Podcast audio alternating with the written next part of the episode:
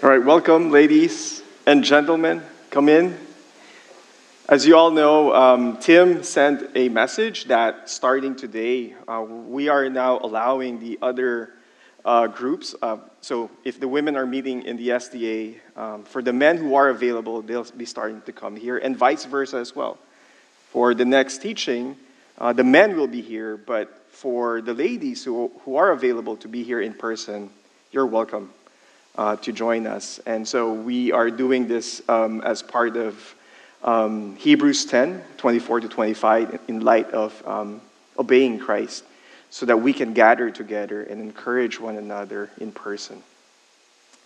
All right, I think we can start. We're good with the live stream? Okay, okay. Um, it's a joy and blessing to teach God's word to you um, so we can grow together in understanding this topic, this topic called spiritual gifts. Uh, before, we, uh, before I begin, let's open in a word of prayer to ask the Lord to bless our time together. Oh Lord, you are our good shepherd who leads your flock, your church. You desire unity within your body. And please help us understand spiritual gifts so that we can use them to edify one another into Christ likeness. In Jesus' name, amen.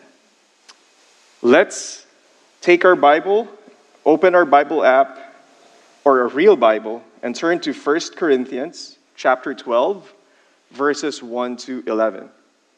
1 Corinthians chapter 12, verses 1 to 11. Now, concerning spiritual gifts, brothers, I do not want you to be uninformed.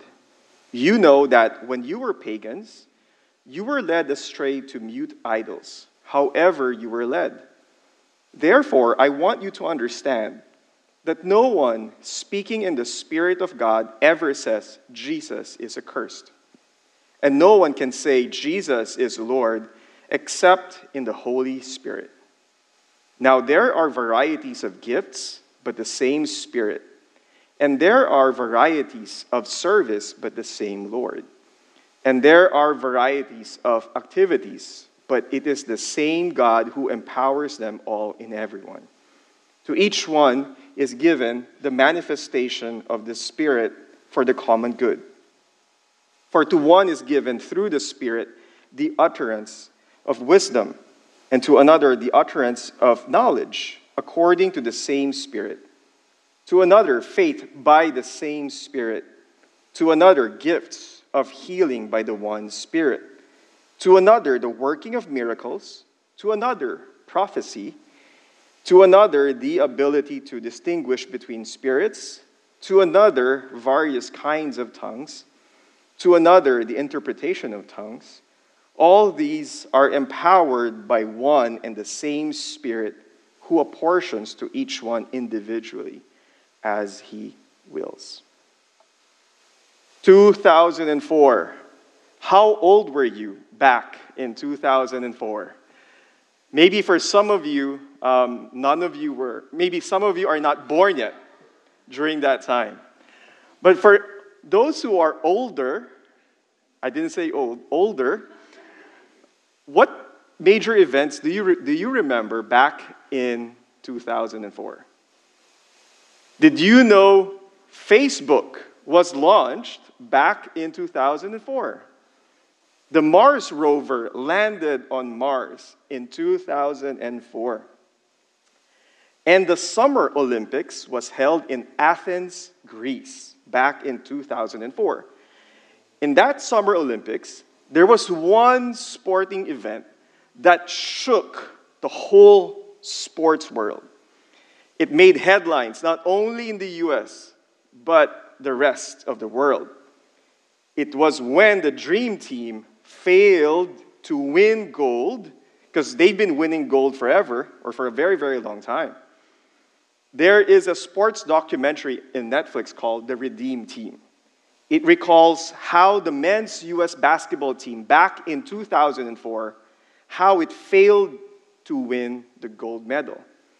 They had LeBron James. They had Allen Iverson. They had Tim Duncan. They have Dwyane Wade. They had all of these Hall of Famers, the best basketball players in the world, and yet they failed to win it all.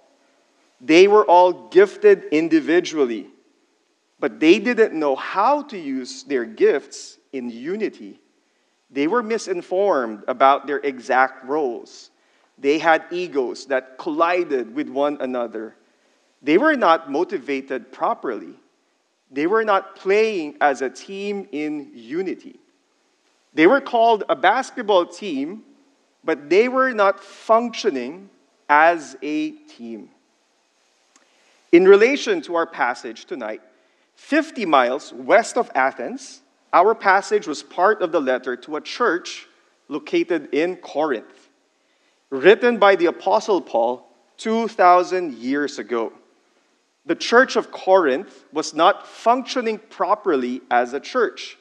They had many problems, and one of them was how they were using their spiritual gifts. So in our passage to summarize it in 1 Corinthians chapter 12 verses 1 to 11, we find three lessons about the nature and purpose of spiritual gifts that unite and build up the church body to maturity in Christ. In verses 1 to 3, we see the misconception of spiritual gifts. In verses 4 to 7, we see the motivation of spiritual gifts. And lastly, in verses 8 to 11, we see the manifestations of spiritual gifts. So let's go to the first point the misconception of spiritual gifts. Paul was concerned about the Corinthian church because of the misconception or misinformation about spiritual gifts. In today's society, we understand the negative impact of misinformation or of fake news, for example. And that's why in social media we have fact checkers, right? To know if that information is false or true. Now, why do they have this problem? Why does the Corinthian church have this problem? It's because of the influence of their past life of their world surrounding them, of their culture. Look at verse 2. Look at verse 2. They were pagans and idolaters, led astray by idols. Paul is telling them, hey, do you remember that time when Christ was not your Lord yet? Do you remember that time that you were being led by those idols? If we want to understand where Paul is coming from, why Paul wanted to address this issue, then we have to understand the church of Corinth even more. We cannot study this passage in a vacuum. So we have to take a step back and see what the Corinthian church was facing. So let's look at the context. In Paul's time, Corinth was the second most important city in the Roman Empire. Corinth was very, very, very wealthy, a very wealthy city in Greece. It was like Rome. Paul planted this church during his second missionary journey, and we see that in Acts chapter 18. Corinth was a busy center, it was a shipping place, it was a port. And because of that, it was subject to many outside influences lots of religions with pagan cultures. Philosophers and teachers would travel in that area. At one time, the city was home to at least 12 pagan temples. One of the temples was inhabited by a thousand cult prostitutes. It became a place for all the wrong places. It became a place for the wrong reasons. It became a place famous for being wild, famous for being immoral. It was the original sin city. What happens in Corinth stays in Corinth. Being a Rome like city, the citizens valued worldly wisdom with the pursuit of commerce to gain wealth in business. You can kind, you kind of say, you, you can say that startup businesses flourished there. Corinth was also successful as an entertainment center. As you can see in the picture, it had an outdoor theater hosting 20,000 people. That's, I think, as many as the Oracle Arena where the Golden State Warriors used to play. And so many people travel, traveled there for pleasure, for entertainment, and to be wealthy. Does that sound familiar? It's kind of like Vegas, Hollywood, and Silicon Valley all in one place. It was the kind of place that Paul ministered at. No wonder there was so much spiritual battle in this church. As a matter of fact, Paul had to write multiple letters to the church to shepherd them.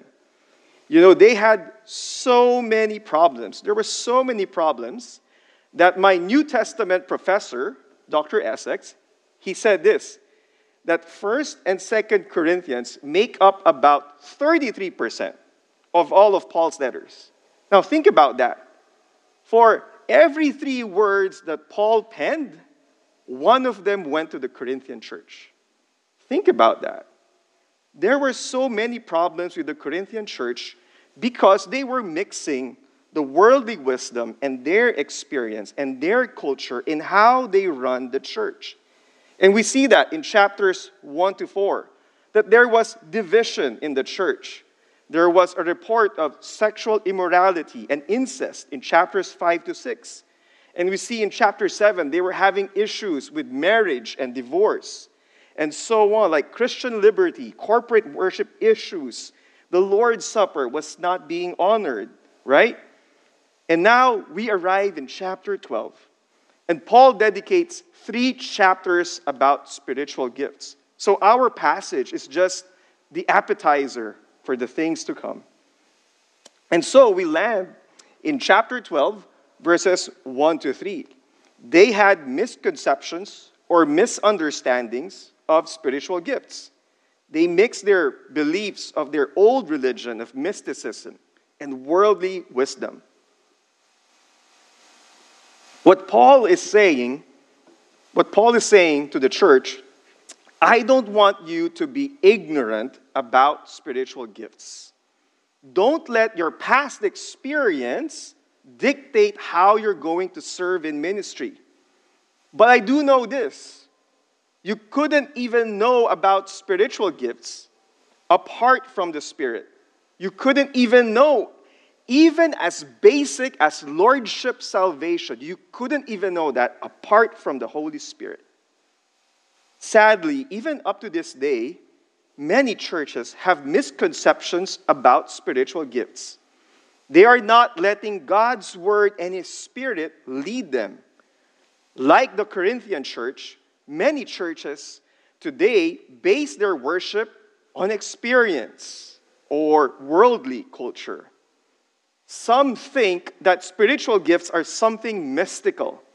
And we all know this about charismatic churches, that they have a misconception that spiritual gifts are about tongues, healing, holy laughter, or anything that will give you a great experience. It is chaotic, disorderly. It is not led by the Spirit, but much more led by emotions. It's led by emotions, wanting to feel good. Another misconception today is that modern churches bring in worldly philosophies that made them successful in the corporate world. And this leads the church to be pragmatic or results driven rather than being driven by God's word and his spirit. They think using spiritual gifts is, you know, it's about making church programs, right? Or about the numbers game, gaining members. And some would say, yeah, we need more programs or we need more ministries, you name it. But are they driven by the Spirit and His Word? Is God's Word sufficient? is this God's word and his spirit sufficient for ministry.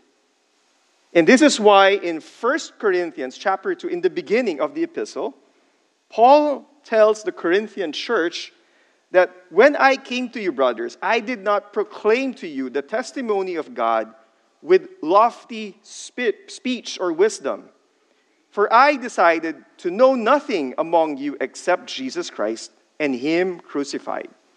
And I was with you in weakness and in fear and much trembling, and my speech and my message were not in plausible words of wisdom, but what? In demonstration of the Spirit and of power, so that your faith might not rest in the wisdom of men, but in the power of God. Paul did not go to the Toastmasters Club or oh, let me learn public speaking. You see, Paul didn't incorporate worldly philosophies by being persuasive in his speech, but he relied on the power of the Holy Spirit as he exercised his spiritual gifts. He didn't rely on man made programs or worldly wisdom. The Holy Spirit empowers our spiritual gifts.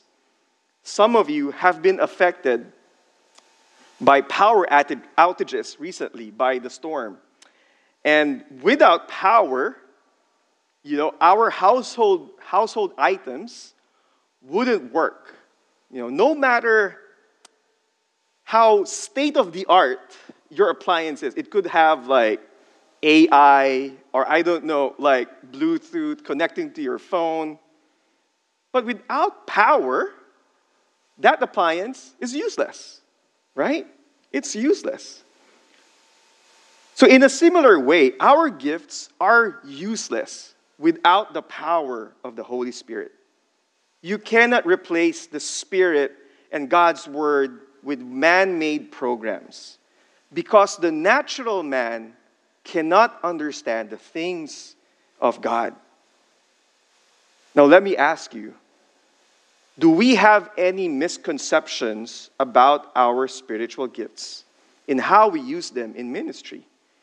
Do we let our experience dictate how we use our gifts in ministry? You see, the world worships idols of pleasure, wealth, comfort, results, efficiency, mysticism, pragmatism, and so on.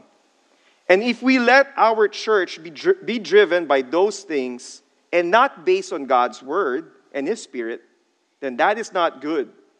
We cannot let mi- the misconception of spiritual gifts influence how we do our ministry in the church. And this is why we see so many churches dying today. They think that God's Spirit and His Word are not sufficient. And so they're trying to pull in worldly philosophies into their church. And this is why we need to be praying for our church. We need to pray. We are not immune from that. And this is why we have to be reminded every time we go to church or even when we do ministry that we rely on God's Spirit through His Word and not rely on our experience. You see, when we do ministry, ministry, we have to trust the Lord and leave the results to Him. It's important that we shouldn't have any misconception. That's the first point. And the next thing that we need to understand here in our passage is the motivation of spiritual gifts. The motivation of spiritual, spiritual gifts in verses 4 to 7. This second point answers the question what is the purpose of gifts? What's the motivation? Chapter 12 is about unity. So that's the answer. The purpose of gifts is for unity. And if you have read the next passage in verses 12 to 31, in chapter 12, Paul describes the church as the body of Christ with many different parts but all together as one body. Spiritual gifts are diversely designed, but all with a purpose to build up the body. So the theme is unity, even though spiritual gifts are un- diversified. It's like different tools that a, a, carpenter would use. A carpenter would have uh, a hammer, a screwdriver, a saw, right? They have different functions, different roles, but at the end of the day, all those tools, they all work together to accomplish the purpose of the carpenter. It is for the common good. Spiritual gifts are strongly unifying in verses 4 to 6. And we see that the model for unity is God, the Godhead. We see the Trinity. Look at verses 4 uh, to 6. See at the end of each verse all three members of the Godhead. Verse 4, we see what? The, the same Spirit, right? Verse 5, the same Lord, right? Um, verse 6, the same God. So this is God the Father, God the Son, God the Holy Spirit. And Paul, right? And Paul is basing his doctrine of spiritual gifts upon the unity of the Godhead. In fact, it is loud and clear with one word here that is repeated three times. It is the word same. Same Spirit, same Lord, same God. And Steve Lawson states this underscores the dimension of unity, each member of the Godhead that works together in perfect unity. Unity. We see God the Father, God the Son, God the Holy Spirit. They've got the same plan, they have the same purpose, they have the same mission, they have the same operation. God is the source of gifts, and He empowers His church body to accomplish His purpose. And what is that purpose? Spiritual gifts are not meant for personal gain, but it is about for the common good. And good here is defined by God. This is not our definition of good, it's a definition of good from God.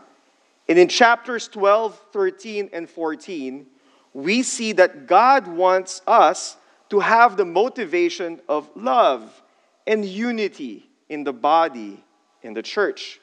So we can take a look at 1 Corinthians chapter 13, verses 1 to 7. And I put up, up, I put up there. 1 Corinthians chapter 13, verses 1 to 7. And this is the chapter after he was talking about spiritual gifts. Paul says, If I speak the tongues of men and of angels, but have not love, I am a noisy gong, a clanging cymbal.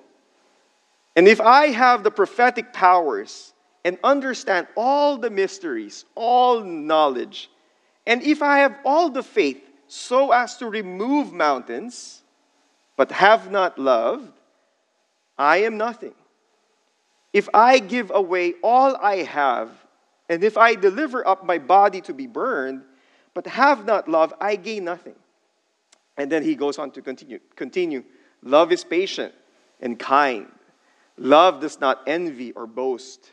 It is not arrogant or rude. It does not insist on its own way. It is not irritable or resentful. It does not rejoice at wrongdoing, but rejoices with the truth. Love bears all things, believes all things, hopes all things, endures all things. And we all know this popular passage about love. Maybe you've seen that, you know, as a poster in your parents' house, or this is recited in weddings. But the actual context where Paul uses this is about the church to use spiritual gifts out of love. You see, what Paul is saying here, even if we serve in church to sacrifice our time, our money, and our energy, and if we have not done this out of love for Christ and love for the church family, then it's all nothing in the sight of God. People might praise you, but God knows your heart.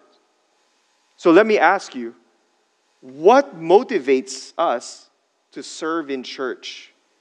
When we go to church and serve in ministry, do we think in terms of, hmm, how can I show my love for God and love for others? How can it be for the common good?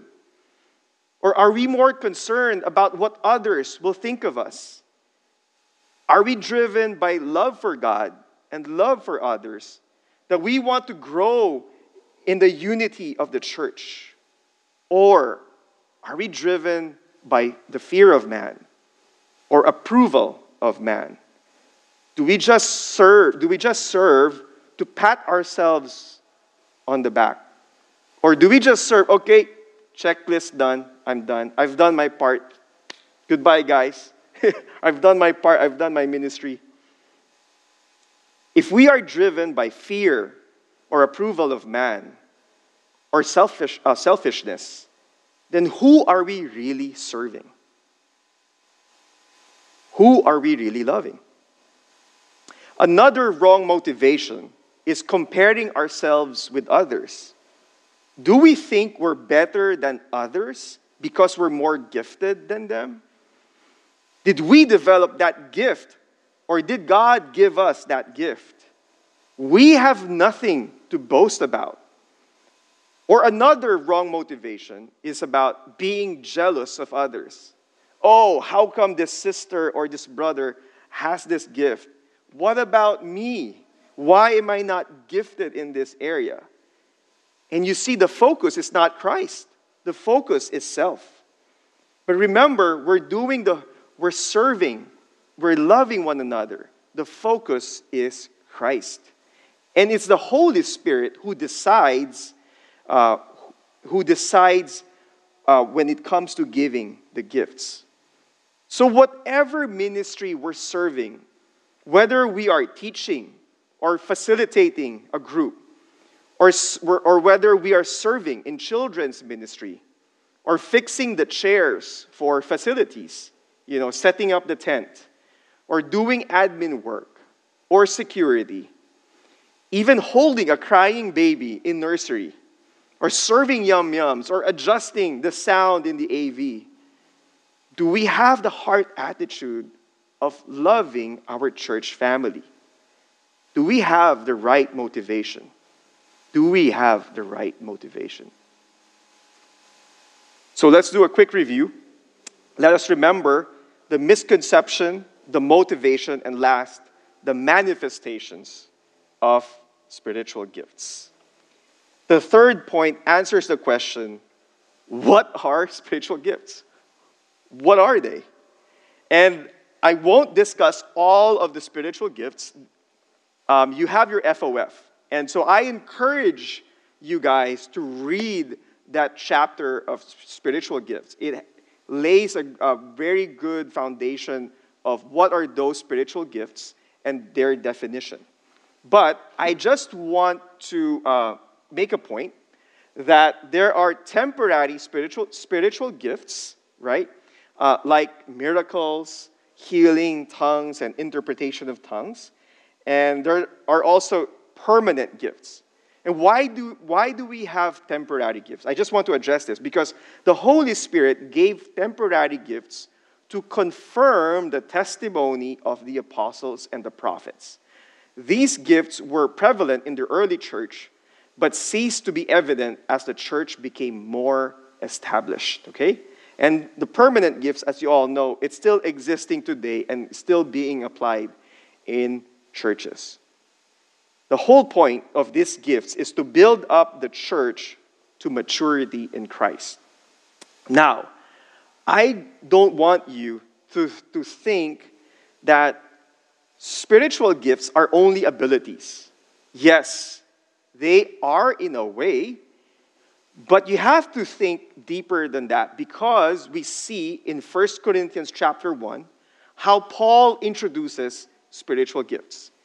Basically, they are enrichments in Christ. Enrichments in Christ. What do I mean by that? So let's take a look at 1 Corinthians chapter 1, verses 4 to 8. He starts, here's how he starts his epistle. I give thanks to my God always for you, because of the grace of God that was given you in Christ Jesus, that in every way you were enriched in him, or you were enriched in Christ, in all speech and all knowledge, even as the testimony about Christ was confirmed among you, so that you are not lacking in any gift as you wait for the revealing of our Lord Jesus Christ, who will sustain you to the end, guiltless in the day of our Lord Jesus Christ. We need to have a Christ oriented perspective as these gifts enable us to grow in Christ likeness as we edify one another. You see, what Paul is saying spiritual gifts are manifestations of Christ likeness. So, spiritual gifts must be defined in terms as manifested powers from the Spirit of demonstrating celebrating, expressing, and displaying Christ in one way or another, either by word or deed. What do I mean by that? John MacArthur simply states, or he, he simply explains, every single gift that the Spirit gives to the church is a characteristic of Jesus Christ. Every single gift that the Spirit gives to the church is a characteristic of Jesus Christ. Through the church, Christ wants to manifest his own character. We are to be in unity in Christ. All the gifts were, in the fullest sense, complete in Christ. For example, the gift of preaching. Could Christ preach? Of course, he could preach. Showing mercy. Can Christ show mercy? Of course he can. Exhorting, leading, you know, teaching, the gift of teaching. Can Christ teach? Of course he can, he can. And so on and so on. You get the picture. All these gifts point us to Christ. And the reason he gave each member these, these different gifts is he desires for us to grow in Christ likeness. Do you see the point? That's why when someone ministers a gift to you, it builds you up in that area too. So let's say someone has a gift of encouragement, exhortation, right? And if a brother or a sister encourages you, you are encouraged. You are built up in that area. Perhaps someone, a brother, uh, has a gift of teaching. And maybe you'll never have the gift of teaching, but you can grow in communicating on a better level. Maybe your gift is mercy, showing mercy. And you minister that gift to me. And I learn a little more how to show mercy, just like Christ. I'm built up in that area. So when you see a brother or a sister has that gift, don't think, oh, wow, that's an amazing gift of yours. But we should be thinking, wow, praise God. I see Christ. I see Christ is glorified by he by him using that gift.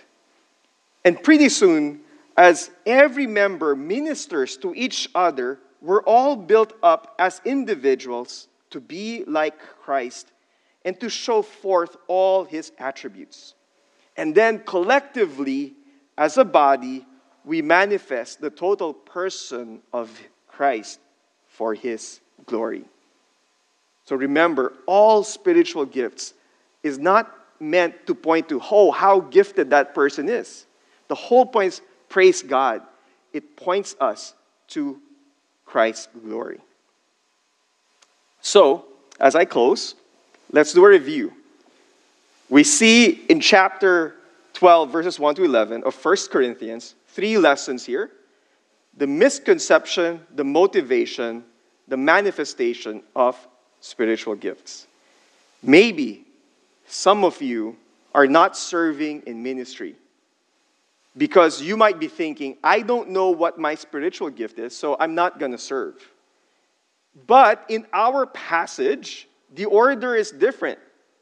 Paul doesn't identify the gifts first, he corrects their wrong thinking about spiritual gifts. He corrects their wrong motives first.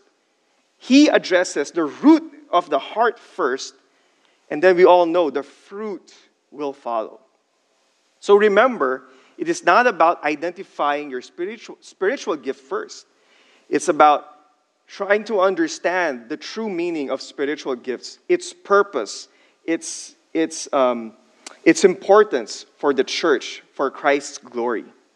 And these three points can be converted into questions as I close. Is our experience or God's word driving our understanding of spiritual gifts in ministry? Second, is our motivation in serving God and others driven by unity and love? Or is it selfish ambition? And lastly, are we using our gifts to build up the body in Christ? The church is not a spectator sport. The church is a living, breathing organism loved by Christ so that we are to grow in Christ likeness. Are we growing towards Christ likeness? Let me close with a story that happened to me two years ago. Two years ago, Dr. Grisanti visited our church. He, he preached in our church, I think, two Sundays ago. And um, so, two years ago, he preached here and I was given the task to make sure that, you know, he gets to the places that he needs to go. So I was the driver, the chauffeur, you know, the one who makes sure that, okay, here's the schedule, and we have meetings with the elders and, you know, those things. So I have to make sure that, you know, Dr. Grisanti is safe and, you know, um, he is comfortable. And so after church, I think we were at Las Palmas Park. We went to Las Palmas Park. And there were so many people, and they were happy talking with him. And he was very happy talking, shepherding, or teaching, uh, or answering the questions of all the people who, who asked him. And I remember he had a great joy of um, you know, talking with you guys. And, and you know, as that was happening, and maybe it lasted for two hours or something, I forgot. But, you know, um, I noticed that um, he did not eat his lunch yet because he was like, really, he cares for a church. And so he was answering all the questions of our people. And then I also noticed that, oh, um, we're going to be late for our next appointment. And so, you know, um, if you're like me, um, you know, my tendency is like, oh, get things done. You know, let's, let's get it done. Let's go to the next objective. Let's go to the next goal. I didn't say anything. And so, but I think Dr. Grisanti has a gift of discernment. So maybe he saw my body language or something. Um, cut the long story short, um, finally, we came to the car and uh, I was driving, and he said something I will never forget.